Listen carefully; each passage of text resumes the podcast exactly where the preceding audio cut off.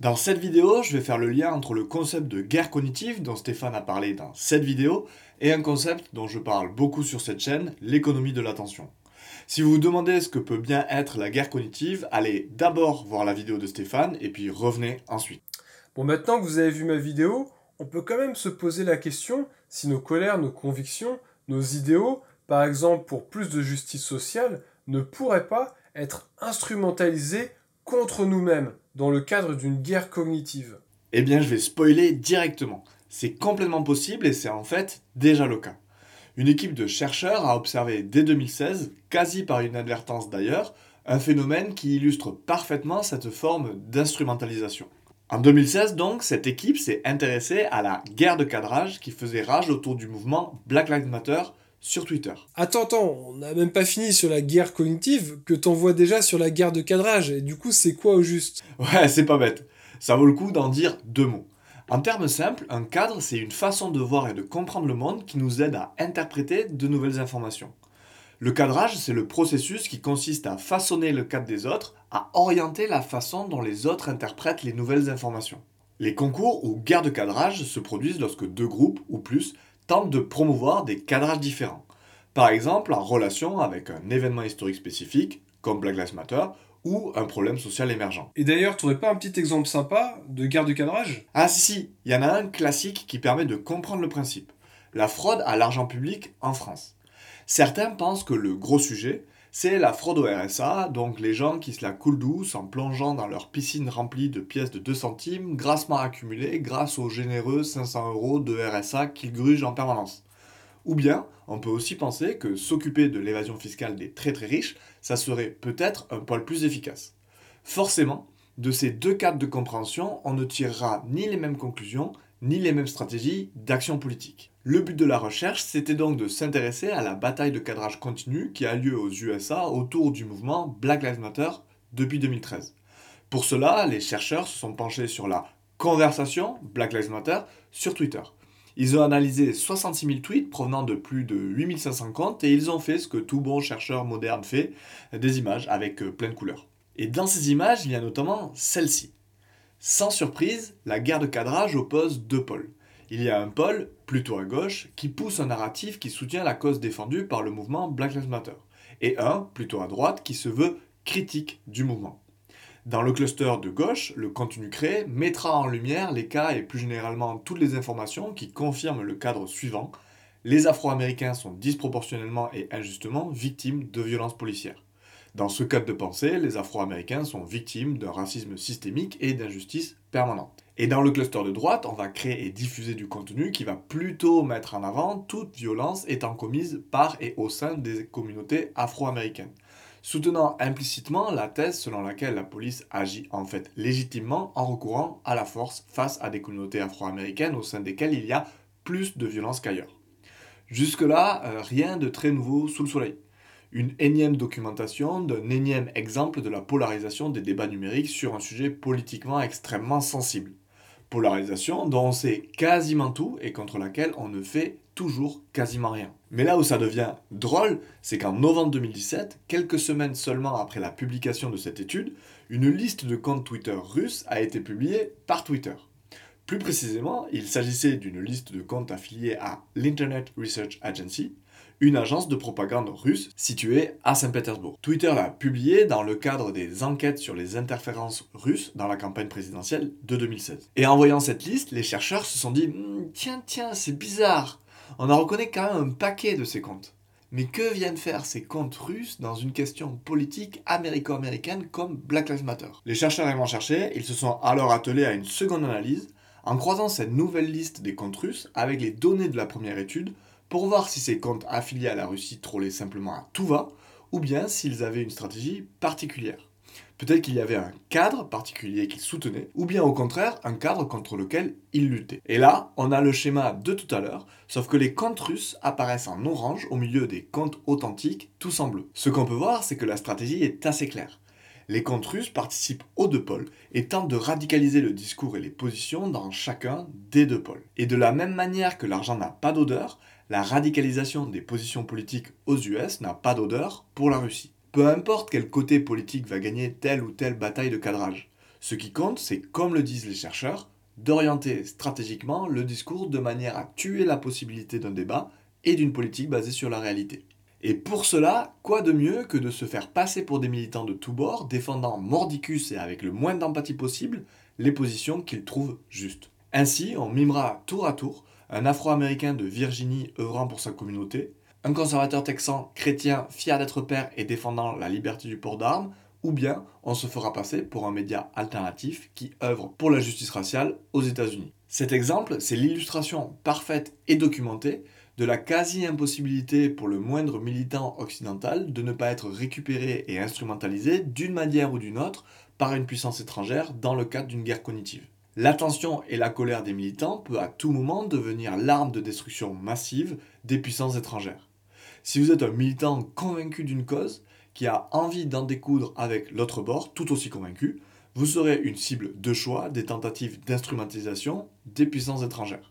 En participant proactivement à la diffusion et à la radicalisation de votre voix et celle de vos adversaires, une puissance étrangère pourra affaiblir la puissance dont vous faites partie. Ça ne veut certainement pas dire qu'il faut arrêter de militer ou de se battre pour les causes que nous pensons justes, seulement prendre conscience de notre potentielle instrumentalisation devrait au moins nous inciter à parfois appuyer sur pause et tenter de prendre un peu de hauteur. Et d'ailleurs, toi et moi, à travers cette vidéo, nous pourrions très bien être instrumentalisés par, par exemple, un pouvoir politique occidental pour pousser un narratif qui prendrait une sorte de statu quo dans lequel rien ne bouge. C'est un risque complètement, car il est d'autant plus difficile de détecter une manipulation qu'elle va dans le sens de nos croyances. C'est justement ce que notent les chercheurs dans les conclusions de leur étude en évoquant leur propre réaction face à la partie des trolls russes qui poussaient le narratif auquel ils étaient eux-mêmes sensibles, celui de gauche. Étant donné que ces comptes essayaient de se présenter comme des membres de notre tribu, et de parler de nos vérités, c'est-à-dire en utilisant des informations chargées de valeurs progressistes partagées par les membres de notre équipe de recherche, nous étions parfois dans un état de doute et de confusion quant à savoir si ces comptes de l'agence russe, s'affichant comme étant de gauche, étaient vraiment de mauvais acteurs. Nous exprimions alors des doutes quant à la méthodologie utilisée par Twitter pour identifier ces comptes. D'un certain point de vue, il s'agit d'un autre petit élément de preuve qui suggère que ces tactiques sont efficaces pour réaliser l'objectif que beaucoup leur prêtent, semer le doute, créer la confusion. Ok, donc pas la meilleure nouvelle de l'année, ça. Hein. On se sent un peu démuni du coup. Est-ce que tu n'aurais pas justement deux trois pistes pour constituer un bouclier cognitif? Que peuvent faire nos sociétés par rapport à la guerre cognitive? Parce que bon, le menu sociétal semble quand même assez épicé. Donc autant éviter d'en rajouter quoi. Alors déjà, j'ai bien aimé la distinction faite par ce papier des chercheurs taïwanais sur les deux types d'interventions possibles pour se prémunir des effets dévastateurs de ces attaques cognitives. Les interventions structurelles et les interventions les interventions structurelles concernent la régulation et l'organisation de l'univers informationnel dans lequel nos petits cerveaux baignent constamment. Et les interventions cognitives, c'est en gros l'éducation. Comment faire pour que nos petits cerveaux, justement, soient plus armés, c'est-à-dire plus imperméables aux tentatives de désinformation hostiles, sans pour autant être dogmatiquement aveuglés par celles qui nous viennent de nos États, et c'est là où on réalise la difficulté et l'ampleur du défi. Alors une intervention structurelle, par exemple, ce serait déjà de réguler et d'encadrer le droit des plateformes numériques à promouvoir certains contenus plutôt que d'autres. Ces régulations paraissent d'autant plus indispensables qu'on comprend que l'unique objectif des big tech est d'extraire le plus d'attention possible, et ce, quelles que soient les conséquences sociétales. Laisser autant de pouvoir à ces plateformes qui n'en ont strictement rien à foutre des conséquences sociétales des contenus qu'elles diffusent, c'est permettre et faciliter leur détournement par une puissance étrangère. Si nous laissons les big tech utiliser sans aucune régulation leur boussole algorithmique unique, c'est-à-dire la recherche d'attention humaine, alors il ne faudra pas s'étonner si des régimes étrangers produisent du contenu très efficace selon cette boussole et qui affaiblit cognitivement nos sociétés. Et si ce contenu est vraiment attentionnellement efficace, ils pourront toujours compter sur les algos de recommandation de YouTube, Twitter et consorts pour amplifier leur diffusion. Ces plateformes, dans leur logique, n'auraient aucune raison de ne pas le faire. Et c'est le sens profond de l'aprobataille qui a eu lieu en Australie avec le News Bargaining Code qui a opposé frontalement Google et Facebook avec le gouvernement australien en 2020. En imposant à Google et Facebook de redistribuer une partie des bénéfices générés par les articles relayés par Google mais écrits par des médias australiens, le gouvernement australien a réussi à imposer une volonté politique aux grandes plateformes. Et comme tout rapport de force, ça ne s'est pas fait sans heurts. Google avait alors menacé l'Australie de retirer ses services de tout le territoire. Et les médias australiens s'étaient réveillés un jour en réalisant que tous les liens vers leur liste postée sur Facebook avaient purement et simplement été supprimés de la plateforme. De toute manière, quand une nouvelle régulation passe comme une lettre à la poste, c'est soit qu'elle touche des faibles, soit qu'elle ne sert à rien. Donc là, en l'occurrence, ben, c'est pas passé comme une lettre à la poste, mais ça a fini par passer. Et c'est un symbole fort pour les autres pays.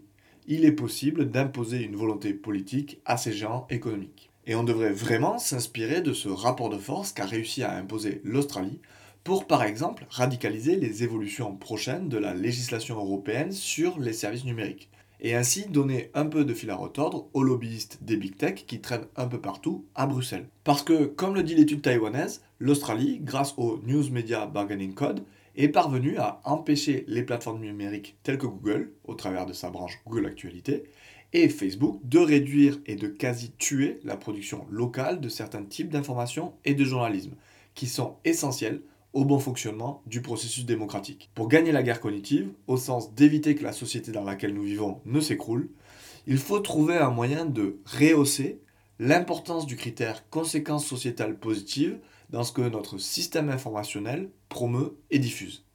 Et ça, ça ne passera que par un journalisme de qualité et donc par des bras de fer politiques avec les grandes plateformes du numérique. Tant qu'on n'imposera pas aux grandes plateformes notre volonté politique, il n'y a aucune raison qu'elle s'aligne comme par magie avec notre intérêt général. Un projet où il s'agit de construire des méthodes pour décider collaborativement du contenu qu'un algorithme d'intérêt général pourrait recommander à grande échelle, ça existe déjà, ça s'appelle Tournesol et j'y ai consacré ma dernière vidéo et j'invite tout le monde à s'y intéresser de très très près. Mais tant qu'on n'imposera pas l'utilisation de ce genre d'algorithme, quel impact auront-ils sur la société? Hélas, très peu. Ok, Là, c'est des exemples d'intervention structurelle. Mais tu parlais d'une autre manière de prévenir les dommages de la guerre cognitive. L'intervention cognitive? Tout à fait. Et là, il s'agit d'entraîner l'esprit critique des concitoyens. Comment nous éduquer tous et toutes à y voir un peu plus clair dans les jeux d'information qui nous submergent. Sur ces thèmes-là, la chaîne Hygiène Mentale est fantastique. Et plus localement, en Occitanie, on a l'association Les Doc qui fait justement la promotion de ce genre de réflexion. Mais si tu veux que ta société tout entière soit entraînée à l'esprit critique pour être protégée d'attaques cognitives, il faut l'enseigner à toute la population. Et là, il va peut-être y avoir un souci. Parce que c'est bien connu. Pour un État, l'esprit critique face à la propagande adverse, c'est super l'esprit critique face à sa propre propagande, c'est un peu moins bien. Et c'est pour cela qu'il est finalement pas si évident pour un État de réellement et sincèrement éduquer ses concitoyens à l'esprit critique. C'est d'ailleurs plus ou moins pour ces mêmes raisons, d'après le conférencier gesticuleur Franck Lepage, que le projet d'éducation populaire porté après la Seconde Guerre mondiale a fini par être enterré. Une population trop éclairée politiquement, c'est quand même difficilement gérable. Et puis de toute manière, tout miser sur la rationalité et l'esprit critique, c'est commettre une erreur encore plus large c'est faire comme s'il était possible d'être tout à fait rationnel. Comme si le seul combustible de la crédulité était la bêtise et l'irrationalité. On ferait ici la même erreur que les chevaliers anticomplotistes des réseaux sociaux qui disent partout que finalement les gens pensent mal. Alors que, bah, bien évidemment, si un État veut que ses concitoyens soient moins sensibles à une attaque cognitive étrangère visant à polariser et à embraser le débat public, il faut que ces mêmes concitoyens ressentent qu'ils mènent une vie à peu près décente, juste et porteuse de sens. C'est notamment lorsqu'on est insatisfait ou stressé qu'on arrête d'être rationnel. Ce type de guerre cognitive exploite des faiblesses et des clivages existants. Par conséquent, un autre moyen d'être moins exposé aux attaques cognitives, c'est d'avoir moins de ces faiblesses et de ces clivages. L'arme suprême contre ce type de guerre cognitive, c'est avoir une société saine où ces attaques ne rencontreront que très peu d'écho. Tout simplement. Tout simplement comme tu dis. Mais bon, en attendant qu'on ait résolu les problèmes de biodiversité, de changement climatique, de transition énergétique, de pauvreté, etc., des algorithmes sur Internet, eh bien il faut bien qu'on trouve une solution par rapport à ce problème-là. Quelles sont les choses qu'on peut faire individuellement quoi? Alors déjà, on peut éviter d'être présent sur les lieux de bombardement cognitif. Et c'est assez facile. Il s'agit très simplement de fuir comme la peste toutes les formes de débat ou de discussion numérique où il est évident que les participants sont avant tout animés par leurs émotions. Non pas que les émotions soient négatives en soi, non pas que ceux qui expriment leurs idées sous le coup des émotions aient nécessairement tort, mais simplement parce que vouloir éviter de se faire bombarder cognitivement en plongeant dans une shitstorm Twitter, c'est comme vouloir éviter d'être blessé en plongeant sous une bombe atomique. Et si pour une raison ou pour une autre vous restez sur les réseaux sociaux, Ça peut être une bonne stratégie de constituer une liste d'acteurs en qui vous ferez plus confiance qu'à la moyenne sur tel ou tel sujet. Non pas une confiance aveugle, juste davantage. Car ces acteurs auront peut-être gagné votre confiance à la sueur de leur contenu et de leur posture. Partage-t-il ou elle du contenu sérieux?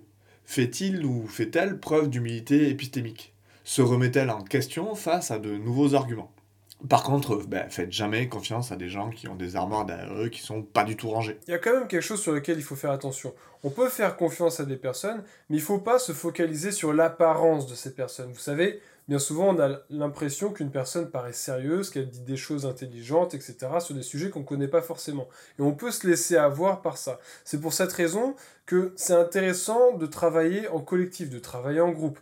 Et il y a une autre problématique qui est aussi intéressante et qu'il faut vraiment avoir en tête, c'est que nous avons dans nos biais cognitifs un biais cognitif qu'on appelle un méta-biais cognitif qui s'appelle le biais de la tâche aveugle. Et ce biais-là nous empêche de prendre conscience de nos propres biais cognitifs. C'est-à-dire que si nous sommes biaisés, nous n'allons pas nous en rendre compte. Par contre, les autres peuvent s'en rendre compte. Donc ce qui est intéressant là-dedans, c'est pour débiaiser son raisonnement, de travailler en groupe sur des sujets spécifiques. Il y a des outils aussi qui sont très pertinents pour euh, faire ce travail-là, qu'on appelle par exemple l'OSINT. L'OSINT est une discipline qui va s'attacher à faire de la recherche documentaire et de la vérification d'informations sur tout type d'informations qui sont disponibles en source ouverte, c'est-à-dire disponibles, accessibles pour tout le monde sur Internet par exemple. Et ces informations-là, en tout cas les techniques qui sont utilisées, vont nous permettre vraiment de déceler un petit peu le vrai du faux d'une information et faire ce travail-là en groupe est très intéressant pour avoir une opinion éclairée sur un sujet. Alors moi, ce que je vous conseille, c'est plutôt de vous renseigner sur ce sujet, l'OSINT, et de rejoindre peut-être des communautés qui, euh, sur Discord ou ailleurs, euh, utilisent ces outils. Et eh bien de la même manière, en fait, plutôt que de faire confiance à un individu pour dire que cette vidéo va dans le sens de l'intérêt général de l'humanité, on peut décider de faire confiance à une méthode destinée à faire émerger d'une communauté la plus large possible, les vidéos qui devraient être recommandées à tous et toutes. Et c'est le but final de la plateforme Tournesol.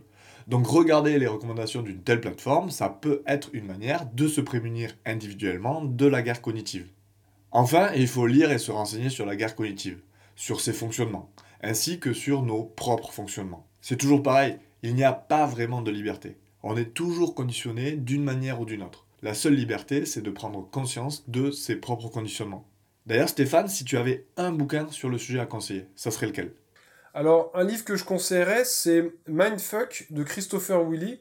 Donc, c'est un livre qui explique grosso modo comment Cambridge Analytica s'est formé, qu'est-ce qu'ils ont réellement fait à l'intérieur. Et c'est intéressant parce que Christopher Willy, c'est celui qui a créé en quelque sorte euh, Cambridge Analytica. Enfin, pas vraiment Cambridge Analytica, mais il a créé une des entreprises qui a permis de développer les logiciels qui ont permis de faire ce qu'ils appelaient du profilage biopsychosocial. Alors c'est super intéressant parce qu'on apprend plein de trucs qui n'ont pas été forcément très diffusés dans les médias. Et moi, quand j'ai lu ce livre-là, j'ai vraiment compris à quoi on avait affaire. Parce que le sujet Cambridge Analytica avec Facebook, etc., les médias en ont beaucoup parlé. Mais en fait, quand on lit ce livre, on se rend compte que les médias en ont non seulement très mal parlé, mais ils n'ont pas expliqué le fond du problème. Et là, ce qui est intéressant, c'est qu'on comprend vraiment le fond du problème. Donc je vous invite vraiment à lire ce livre-là qui est vraiment passionnant, aussi passionnant qu'intrigant, et euh, honnêtement, ça fait assez peur quand même, donc faut, faut, s'accrocher un petit peu.